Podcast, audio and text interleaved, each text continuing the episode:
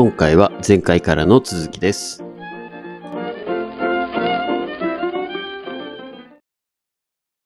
本田さん、あのトマ・ピケとか知ってます？ピケティ。ああ、はい。にじゅういっ世紀の資本論ですよね。そうそうそうそう。はい、まあ、まあ、あれですよね。あれ、彼はもともとやっぱりフランス人なんで、フランスっぽいんですよね。うん、やっぱり考え方がね、この独特の哲学みたいな感じで、うんうんうん、まあ、フランス人の方聞いたら申し訳ないんですけども、えー、ボンジュー、えー、ですね。なのですね。ボンジュール以外、僕、フランス語言えないですけど。ジュマペアフォーミー。アンデュートワスカ。ジュシー・ジャポーネ。えー、何言ってくれるのかです。大学で第二言語フランス語だったんですけども、さっぱり覚えてないですね。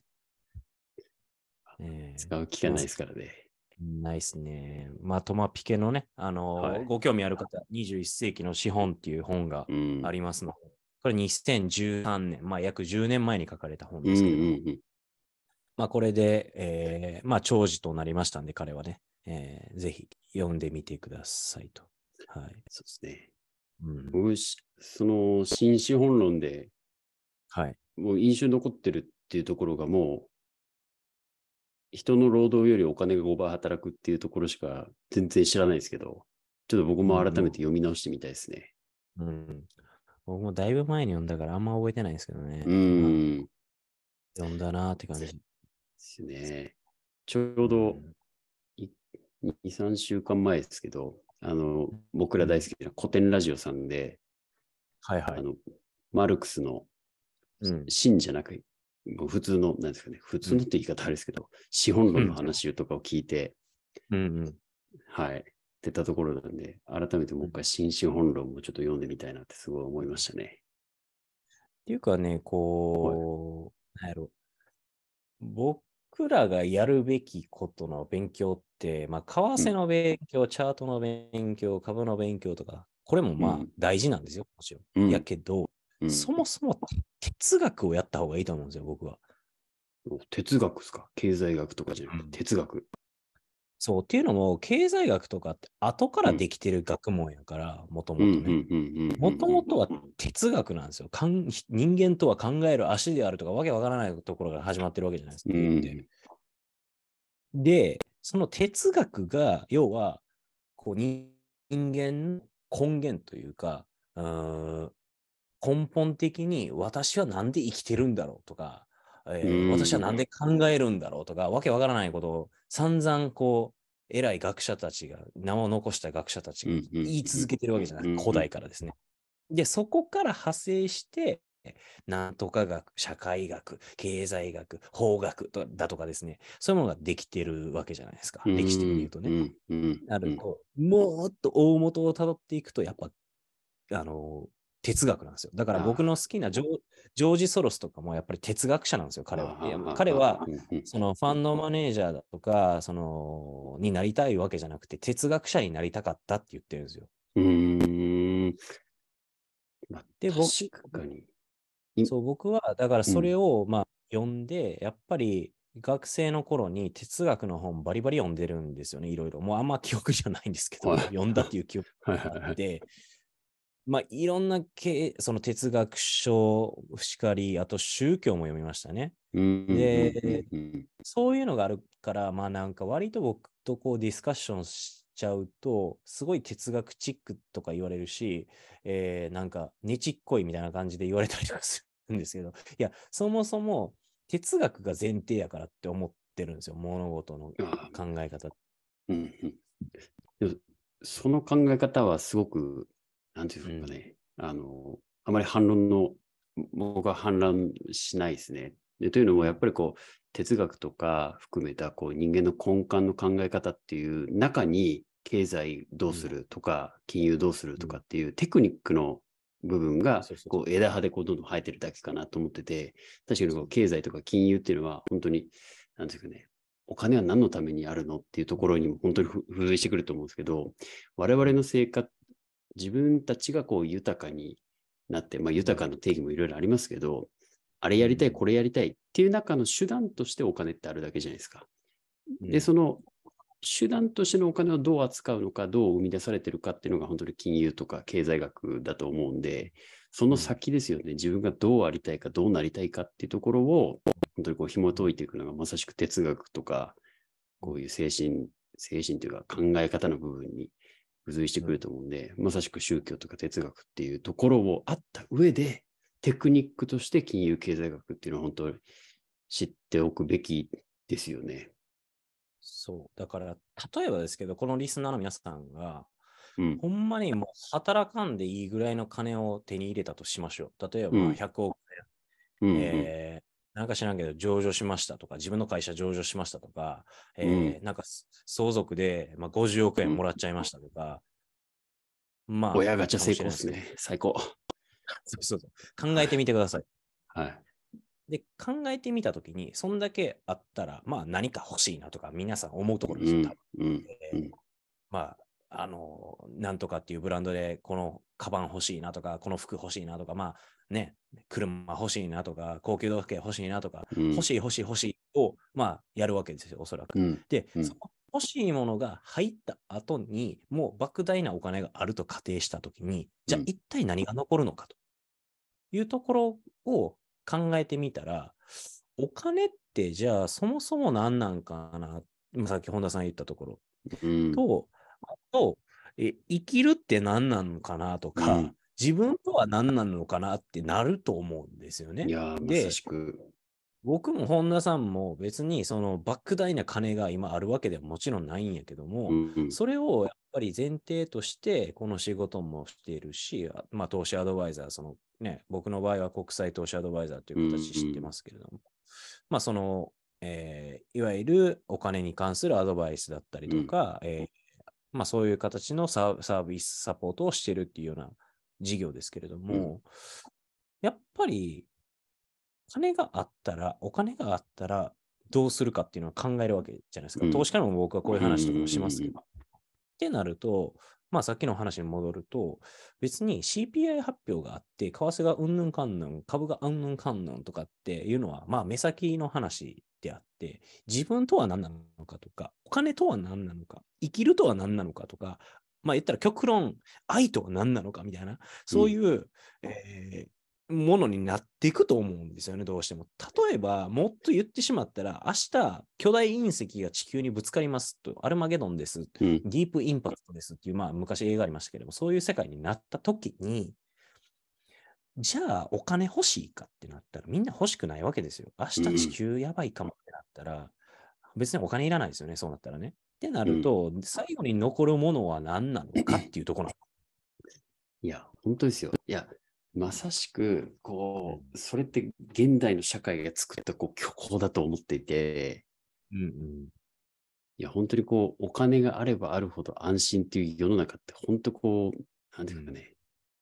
うん、嘘で塗り固められた世界じゃないかなってすごく思ってて、本当に自分が何したいのかって考えた時に本当にもういや自給自足でのんびり家族とみたいな人だったら別にお金なんてそんないらないじゃんっていう話で。ね、残念ながらこの資本主義の世の中に今なっているからお金は必要って言ってるだけであって、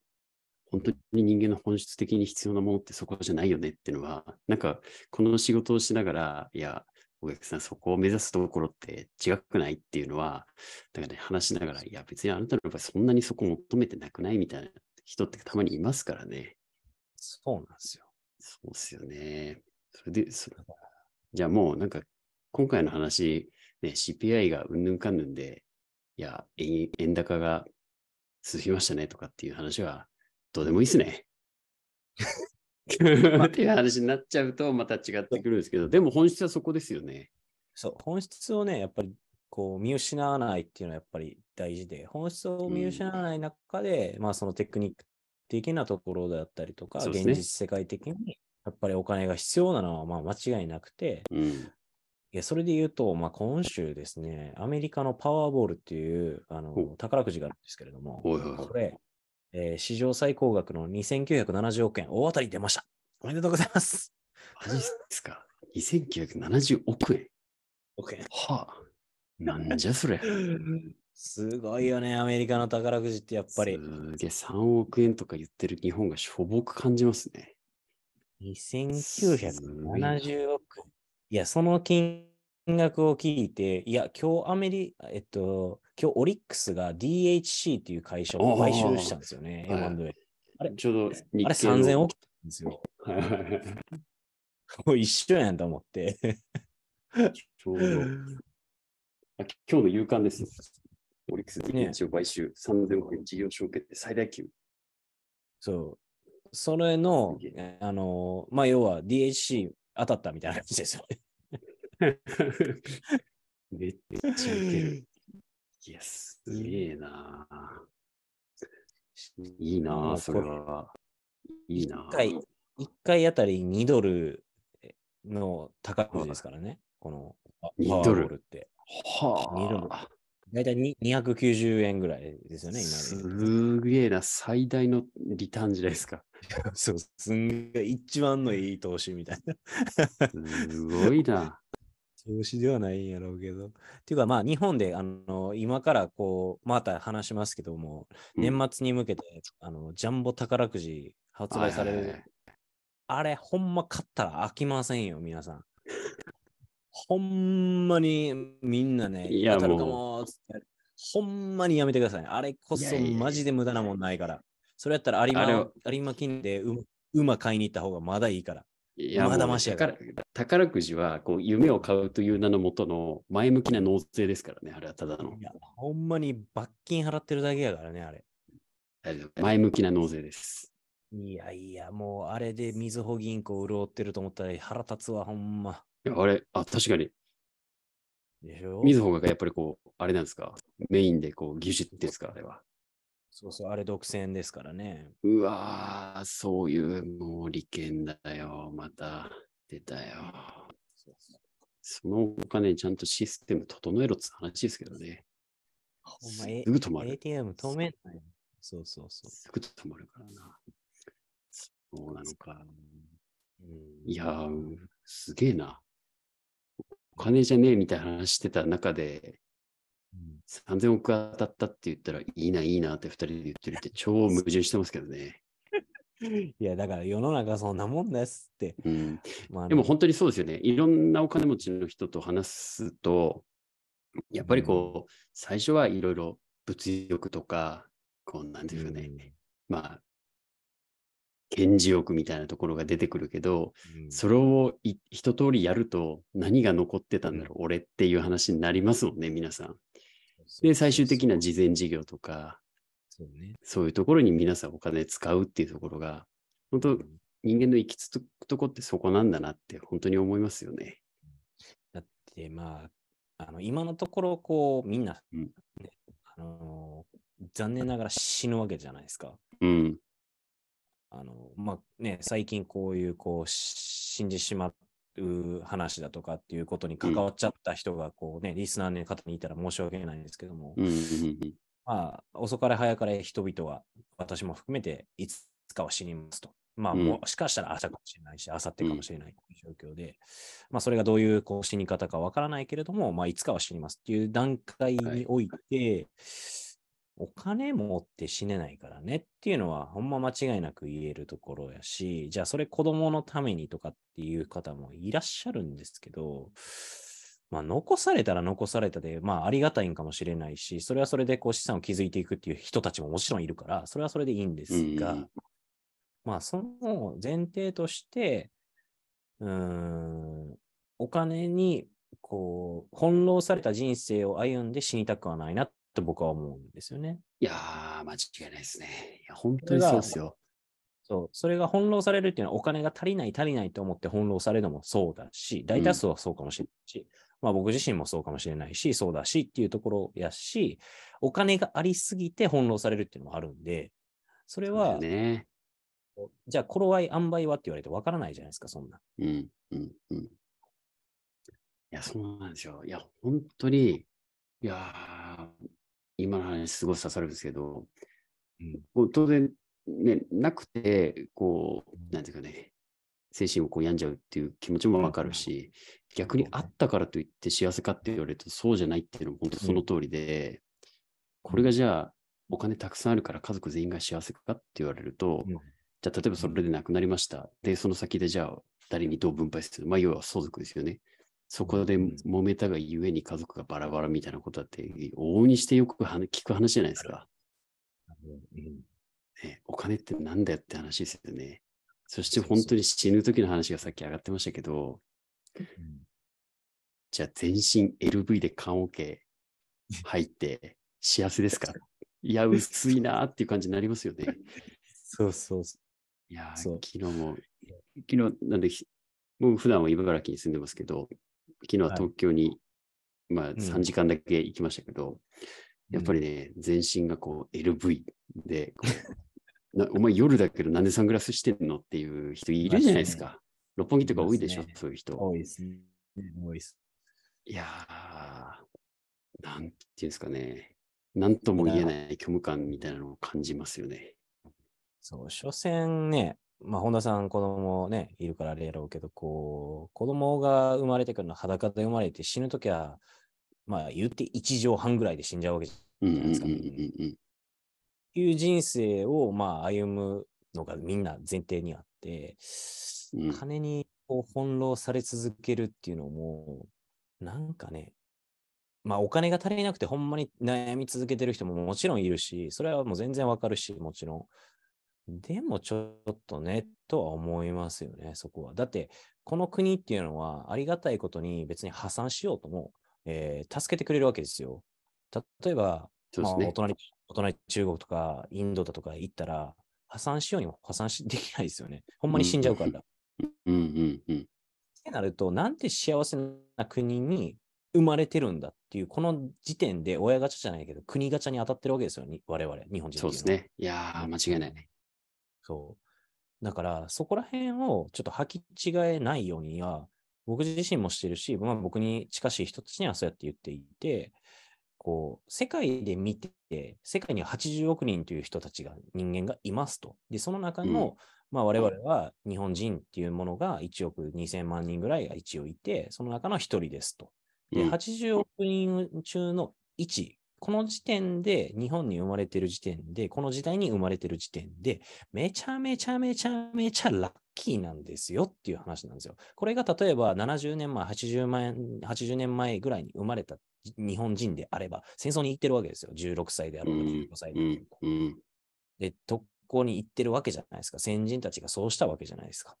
ってなると、今この世の中、この令和の時代、もしくは平成、昭和の時代に生まれたっていうのが、昭和の後期に生まれたっていうのは、めちゃめちゃラッキーなわけですよ。そうですね。で、そこも確かに確かにラッキーに対して不平不満がある。うん、いや、まあ、ありますよ。それはみんなある。うん、こうしてほしいとか、この家に生まれ方だとか、うんえー、あの家に生まれておけばだとか、あれが当たっとけばとかですね、穴が欲しいだとか、まあ、いろいろあるよ、みんな。あるけども、その前提こんだけラッキーなんだよっていうところをかみしめるし、こんだけチャンスが広がってるというか、ラッキーすぎて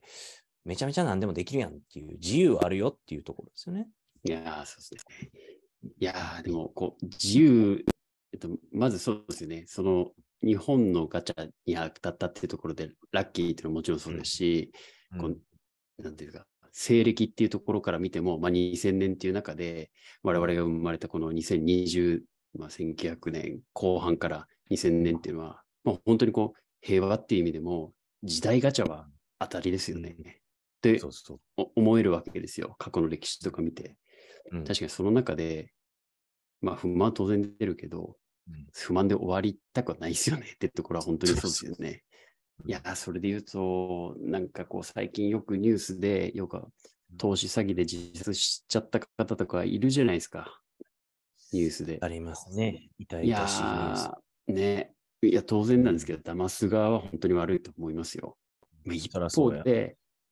いや、なんとかできなかったかなっていうのは、本当にね、思うところですよ。そうですね、えー、要は本当にこう、物議を醸しそうですけど、うんうん、たかがひゃくなんまんじゃないですか。まあ、されど何万っていう気持ちもありますけど、いや、本当になんとかなるって、生きてればってめっちゃ思います、あのニュース見て。ね。いや、どれほど本当に気遣いのできる方で、本当に自分ごとに思って、うん、本当に自分もね苦しめてしまったっていう気持ちをとても分かる一方で、うん、いやお金が全てじゃないぞってことを本当に、うん、そういう意味での金融教育ってめちゃくちゃ大事だなってすごい思うんですよね。いや全然リセットできるからっていう。そうそうそうそうそうチャンスあるからまだ、はい、そうそうそういや経営者とかってあのー、まあ自分の個人担保入れてる方もいらっしゃるじゃないですか実際に、うんうんうん、とか考えると借金クソ背負ってるやんみたいな経営者は結構いますよね。そうですね。そうって考えるとこの人逆にこんだけ借金背負うのすごいなって思うしもちろんいや本当にあの借金の額ってもう人間の器だと僕勝手に思ってますから信用ですからねそれ。そうそうそういちおくにおくの借金なんて普通の人できないですからね。うんうんうんはい本当に借金の額はそうそうそうそうそう思いますよ、うん、っていうね、うん、よっていう人たちもいるんだからそうそうそうそうっていう感覚をもっとね広い視野で見てもらいたいですよね。そうなんですよね。なんかね数百万こうなくなったとかねまあ詐欺はね残念ながらほんまにこの詐欺する方が悪いんでしょうけどもまあ、そこでこう気を病むんじゃなくて、まあ、実際こう広い視野を持てば、うんうん、ね、大したことないよっていう感じですよね。そうなんですよ。そういう意味で本当に金融教育っていう意味では広がってもらいたいなってすごく思いますね。そういやだからあの金融教育始まる始まってるのかなあの高校生に対して、ね。はいはい始まってますね。家庭科でやってますね。なんかあんなか。はいカードのリボ払いがうんぬんかのもうそんなテクニックの話しなさんって思うんですよマジで。 そうですね、そこじゃねえよって感じですよね。そう前提がやっぱ先生方もしくはまあ先生じゃなくても、うん、あの金融庁の人間とか金融機関の人間がねあの行って教えたりとかするんでしょうけどもなめ、うん、ってますからねいや言い方あれですけど過激かもしれないけども、はい彼らのポジショントークがやっぱ過ぎるから、うんうんうん、そもそも、そもそも彼ら投資してんのかっていう話もあるし、その自分たちの、えー、入っている商品が全てこう正しいとか思ってる部分があるし、金融庁に関しては言うならば、規制する俺たち偉いとか勝手に思ってるから、まあそんな、なんかしょうもない話じゃなくて、さっき話したように、やっぱ歴史やし、概念やし、うんうん、さっき言ったその借金背負えることが、実は、あの信用の担保だよっていうのもそうやろうし、そういうことを子供に教えてあげないと、なんかもう杓子定規的金太郎飴的な感じの教育を絶対してしまうことになるんで、ああいう金融教育ってほんまにやめてほしいなって思う。そうですね。うん、いや本当にね、古典ラジオからいろいろ本当に学びましたけど、まあね、教育って結局はこの国の持ってきたい方向によって教育が決まるじゃないですか。それって本当にまさしくそうだなと思ってて、はいはい、国に必要な人材を作りたいから教育がこうなされるわけであって、本当に人を幸せにしたい教育は国にとって何の国益も生まないから、うんうん、本, 本質的に必要な教育ってされないですよね。生きていく上での。そうですね。はい。いや、まさしくそうだと思います。自分で情報を取るないしは、周り身近にいるそれに気づいた大人がちゃんとそういう教育を施すっていう感覚が本当に大事ですよね。いやほんまにそう。いやー、まあ、金融教育日本遅れてる遅れてるとかっていうのも、うん、まあ僕はあんまり好きじゃなくて正直別にあの海外行ってもイギリス行ってもアメリカ行っても金融教育されてませんからね対してあのエスタブリッシュメント層だけですから、うん、白人だったりとか、まあ、いわゆるそのお金持ち層とかは基本まあそういうバンカーにあったりだとか、税理士会計士と一緒に子供を連れてミーティングしたりとか、そういうことをやってるし、実際に自分で投資をしているから、それが身についてるだけであって、まあクレジットカードのリボ払いダメだよとか、そんなんはアメリカでは当然のように教えてるわけで、家でね、家で教えてるわけですけども、そういうのが、なんやろ、学校教育としてやるとか、こう、なんやろ日本人は金融知識がないとか、まあ、金融庁マーケティングそんなしょうもないことやってますけどもああいうのが僕はもうほんまにちゃうやろって思うんですよ。やっぱ海外も一緒やしみたいな、いや、うんうんうんうん、あ, あ, あたかも海外と比べると日本は劣ってますみたいな、うん、ああいうマーケティング、まあ、散々いろんな業界でやってますけども、ふざけんなよと思うわけですよね。まあ、金融に関しては僕は言います。あの遅れてます、うん。これはマーケティングでも何でもなくて、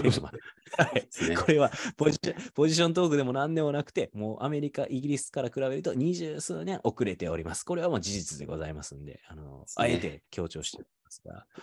えー、まあね。そう思いますけどね、ほんまに。まあ、ほとんどがこう保険とか金融商品を売りたいがゆえのもマーケティングになってますよね。そうそうそうそう。うん。まさしく、まさしく。はい。はい、まあ、それを使って売ってる時期も僕もありますからね。うんうんうん。はい。聞くって感じですけど、本質はそこじゃねえよってすごく自分でいろんな経営者の方と会ったりとかして、まあ、まあ原さんも踏まえて、うん、ああ、本当にそう思いますよ。うん、いやー、そうだから シーピーアイ の話どこ行ったそうみんなが聞きたいのはこんな話ではなくて シーピーアイ なんですよ。シーピーアイ がどうどうなって為替がどうなったが聞きたいんですよ。もうそれはしょうがないですね。さて、えー、先儲けたいですから皆さんね。そうですね。いや、もう戻す気もなくなるぐらい発散してきましたね。うんいやでもほん、いや、うん、いいですよ。なんかね、これなんか前マハラさんとも話したと思うんですけど、結局なんかニュースのレビューとかそういう話してるぐらいだったら別にもう、うん、なんか日経なんとかっていうラジオを聞いとるって話ですよ。まあね、そうね。それはそう、はい。いや、いいですよ。僕らのこういうなんか独自の話で切ってきますって言ってんだから、うん、開き直りましょう。ね。いやいやいや。はい、そうこうしてるうちに エフティーエックス 連邦破産法じゅういち条の手続き入りましたよ。え、じゃあもう引き出せないですか？あ、エフティーエックス っていうのは仮想通貨ですよ。仮想通貨。仮想通貨の。引き出せないですね。ウォレットですか？ウォレット取引所。あら、取引所かな？バイナンスの次の大手にばんめの、えー、暗号資産業者ですかね。いやー、これはね、うん、エフティーエックス って実は僕 エフワン 大好きなんですけど、その中でメルセデスとレッドブルがに強なんですけど、メルセデスの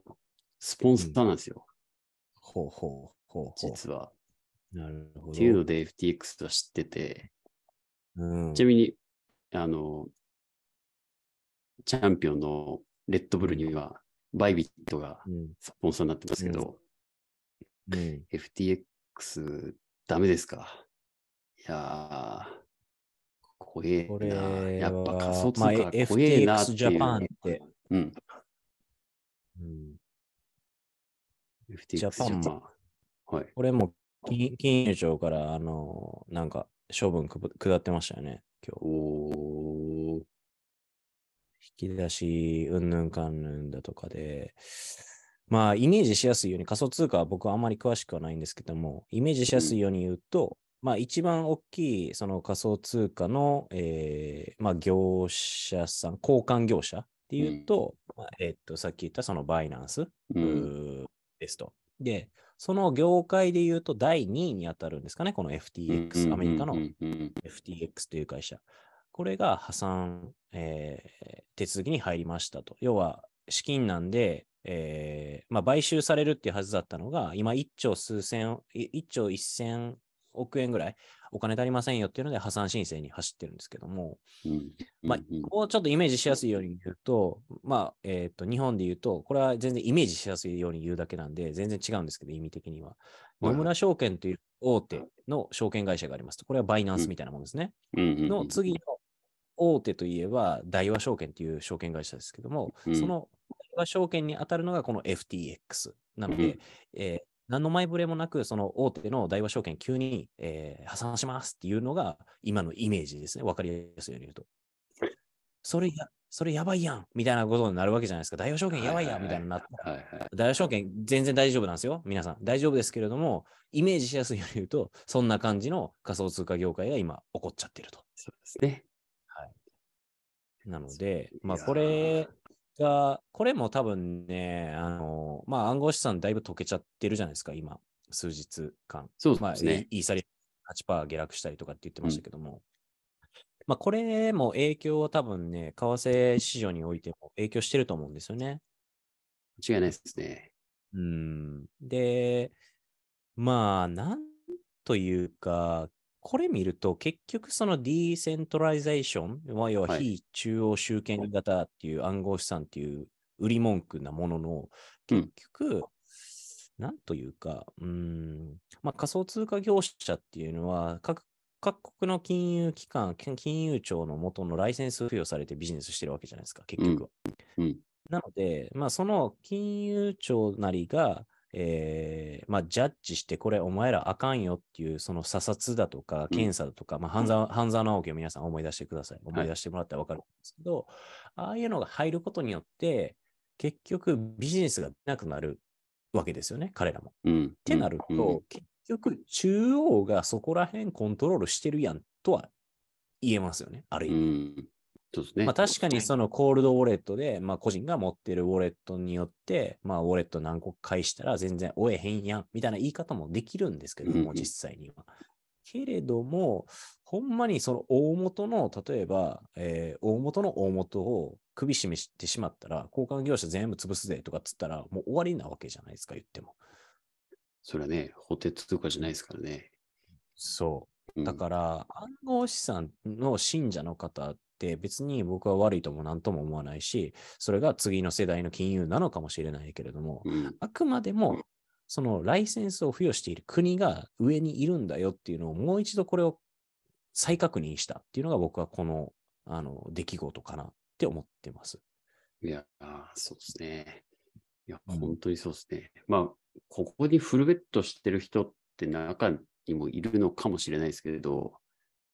まあ、なかなかなリスクし背負ってますよってところが本当に露呈した一事件ですよね。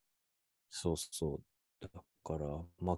日はずっとこの話ですからね。うんほんまにブル、そうですよね。ブルームバーグもずっとこの話してて、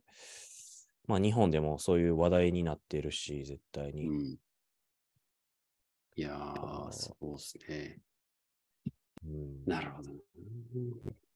あこういうのもだからさっきね、まあ、あの冒頭の為替の シーピーアイ じゃないけども、うん、為替には絶対影響してきてるんで、うんうんうんうん、例えばそのえー、っとまあマネックスグループとかは暗号資産の、まあ、業者でもあるわけじゃないですか言って、うん、でマネックスとかも株価下がってたりとかしてて、まあ、今日反発したのかななんかしてましたけどもあれも結局暗号資産が下がっているといやマネックスあかんやんっていうので売りに入るわけですねマネックス株の、うんうんうんうん、それって結局連動しているわけで、うん、で仮に例えばやけど暗号資産がぐわーって下がってじゃあマネックスも連れ安でマネックス株が下がるってなったらマネックス株を持っているファンド会社であったりとか保険会社であったり金融機関っていうのが困るわけじゃないですか、うん、やばい マ, マネックスの株下がってるやんってなってじゃあマネックスの株下がってるのを補填するために補填は別にする必要はないけどもお金が必要だったら補填はしなくちゃいけなくてこれリーマンショックの時と一緒なんですけどもいや補填せなあかん全く一緒よと思いました、うん、別の資産を売却をして、うんまあ、要はその売却することによってその売却先の資金、まあ、通貨であったりとか株であったりとか為替だったりわからないけども下がるわけじゃないですか売りが売りを呼ぶわけです、うん、でそれまた連鎖して結局安くて安くて売られて売られてみたいな感じになっていくっていうような可能性はやっぱりあるわけですよだから暗号資産がこう、うーん、まあ一つの金融商品なのか金融商品じゃないのかっていう話はまあざっくりとよくわからないっていう話なんですけどもそういう意味で、えー、実際の今の金融システムの中にちょっと組み込まれてトレードされる商品にはなってるっていうイメージかな、うんうんうん、いやなんかの一つの、うん、今の話の中でまさしくあのリーマンショックの話ありましたけどもう連想ゲームの一つ、うん、本当組み込まれつつあるものにもなりつつありますよね仮想通貨ってそうですねやっぱりそうですねでも本当にこう仮想通貨が下がったって言葉から始まってもいいですし今回のこの利上げに始まり、うん、いや、アメリカのね、債券持ってるだけでこんだけ金利もらえるんだったら、別にこの仮想通貨でこんなリスクを負ってまで、リスク取って運用しなくてもいいや。だからこう仮想通貨からお金抜いて、じゃあそれ債券に入れようっていう流れにもつながったりもしてると思いますし、その辺も含めて、もう全てがつながってますよね。そうそうそう。うん、だから、これね、ちょっといまいち、うーん、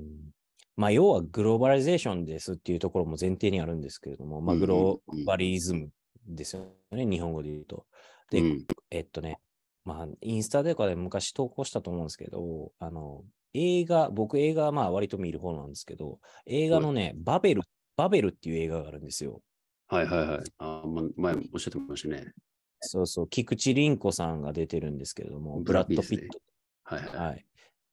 何年やったか、にせん何年か忘れたけど、まあ、まあ割とにせん にせんろくねんですって。ろくねん。まあ割と古いんかな、今で言うとね。うんうん、で、まあ、この映画、まあ割と新規臭いというか、なんかあの、別に盛り上がって、ヒューみたいな、そんな、あの、なんですか、アクション映画の何でもないし、はい、楽しいみたいな、そういう映画ではないんですけど、うん、僕はこれを何回か見ていって感じたのが、あ、これグローバリゼーション批判やなって思ったわけですよね、映画の内容として。うん、まあ、バベルっていう、その皆さん聞いたことあるバベルの塔っていう、このね、うん、あの、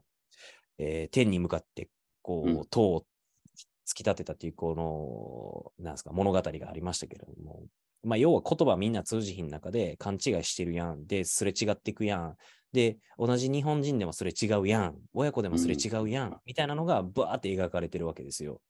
で、そのずれ感をもともと辿っていくと何なのかって、一発の銃弾がそれが始まりますよね。この銃弾が撃ち込まれたことによって、世界がこう動いていってる、でもこの世界がこう、世界つながってるやん、みたいなのがブワーって描かれてるんですよね。うん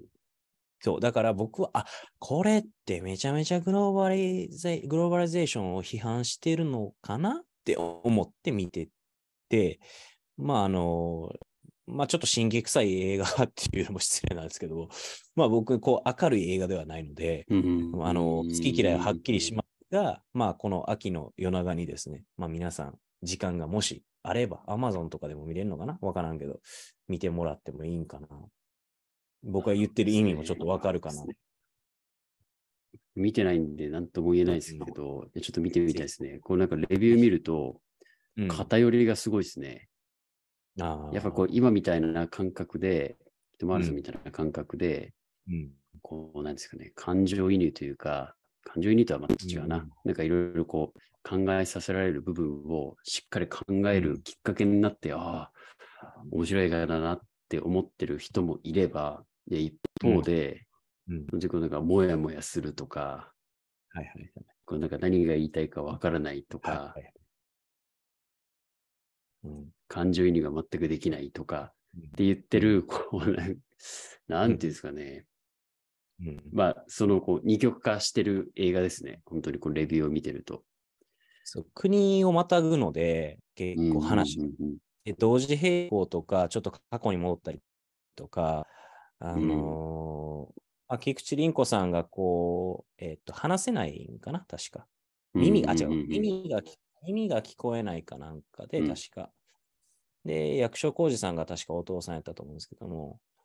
あのー、まあそこのこのコミュニケーションミスが意味がわからんかこう、うん、なんかねいろいろ言われてた、まあ菊池凛子さんこの映画ですごい当たってそこからハリウッド進出。そうですよね。すごい有名になりましたよね。そう。あのね、確かね、菊池さん、これ裸になったんかな、確か。うーんすごい普通にこう、脱ぐ、そのエロチックな話、確かはシーンとかは別にないんですけど、脱ぐのが、うん、あ、こういうタイミングでこうやって脱ぐんやみたいな覚えがあるんですよ。こう、なんていうかな。うん、本来、こう、人が裸になるっていうシーンじゃないようなシーンでなって、すごいそれがこうインパクトがあった覚えがあるんですけど、なんかまあそういうので多分彼女のその演技力が評価されて、多分ハリウッドへの足がかりになったっていう作品ですね。うん。うん、なるほど。ぜひこれ見てみようかな。そう。だから僕も映画はね、やっぱいろいろ見てて、まあ、最近ちょっと見れる時間ないんですけども、あの、まあ、ネットフリックスとかね、あの、ドラマがこう続いて、まあ、皆さんファンが多いと思うんですけど、やっぱりこう過去のこういうハリウッド系の映画って、基本メッセージ性があるので、映画に、うんうんうん、映画には、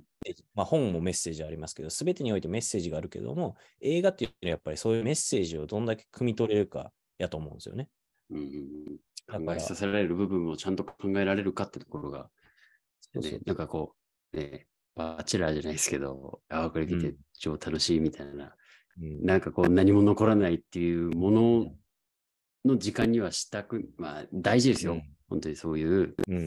ん、第四領域というか、あ、こうなんかただのストレス発散という時間ももちろん大事なのはこう重々承知の上で言いますけど、しっかりなんかこう考える、ね、人生になんかプラスになるようなそういう時間にしたいですよね。そうそうそう、無駄にしたくないというか。うん、そうなんよね。いやー、いいですね、はい。気づいたらいちいですよ。えー、皆さん、えー、本日はにせんにじゅうにねんじゅういちがつのじゅうににちの、そうですね、午前いちじ、エーエムいち 時でございます。そうですよ。僕また明日の朝しちじからお客さん向けにいろいろいっしゅうかんのニュースのレビューしないといけないんで、資料も作ってないよ。まあなんかトピックいろいろありすぎますよね、本当に。いや、そうですね。映画の話をもっとしたいですけど、ちょっと シーピーアイ の話どこ行ったっていう感じで、うん、いや僕もマハラさんもね、こうなんか興味が尽きないんでね、どんどん話が発散していきますけど、まあそうですね、僕嫌いじゃないですね、こういうの。す、う、べ、ん、ては連想ゲームですからね。うんうん、今週このぐらいにしましょうか。はい、そうですね。なかなかなり。はい、皆さんぜひ、あのー、フォローないし、えー、あとはなんですかね、評価なんかファイファイブスターとかこう押せる評価みたいなボタンがあるみたいなんで、それもしてもらえる、うんうんうん、あとはなんかレビュー書けるんやったらレビュー書いていただいたりとかですね。そうですね、えー、あとはまあご家族ないし友人、えー、近しい方々、うん、職場の方々ですね、えーまあ、そういう方にこう広めていただけたら、えー、好感でございます。そうですね、はい、なんかまあ個人的な所感ですけど、なんか今日みたい な, こうなんか経済云々関連の話をするっていうのもそうですけど、それをきっかけに僕らがこう、はい、ああでもないこうでもないってこういう映画まで波及するような、うん、そういう番組の方がやっぱ聞いてても面白いですよね、きっと。では僕らもやっぱ喋っててそっちの方が面白いんで、うん、まあね、なんか僕は今日のこの収録を終えて、はい、なんていうかこのラジオの方向性がなんとなくこう感じましたね。この未来を感じましたね。ついにごかいめ、ろっかいめ、はい、ななかいめ、はちかいめぐらいで、うん、そう、その気づきを確信に変えたいっていう感じですかね。そうですね。はい。まあ、僕らもいろいろ模索しながら頑張っていきますので、皆さんもぜひ応援のほどよろしくお願いします。よろしくお願いします。はい。バイナラー。バイナラー。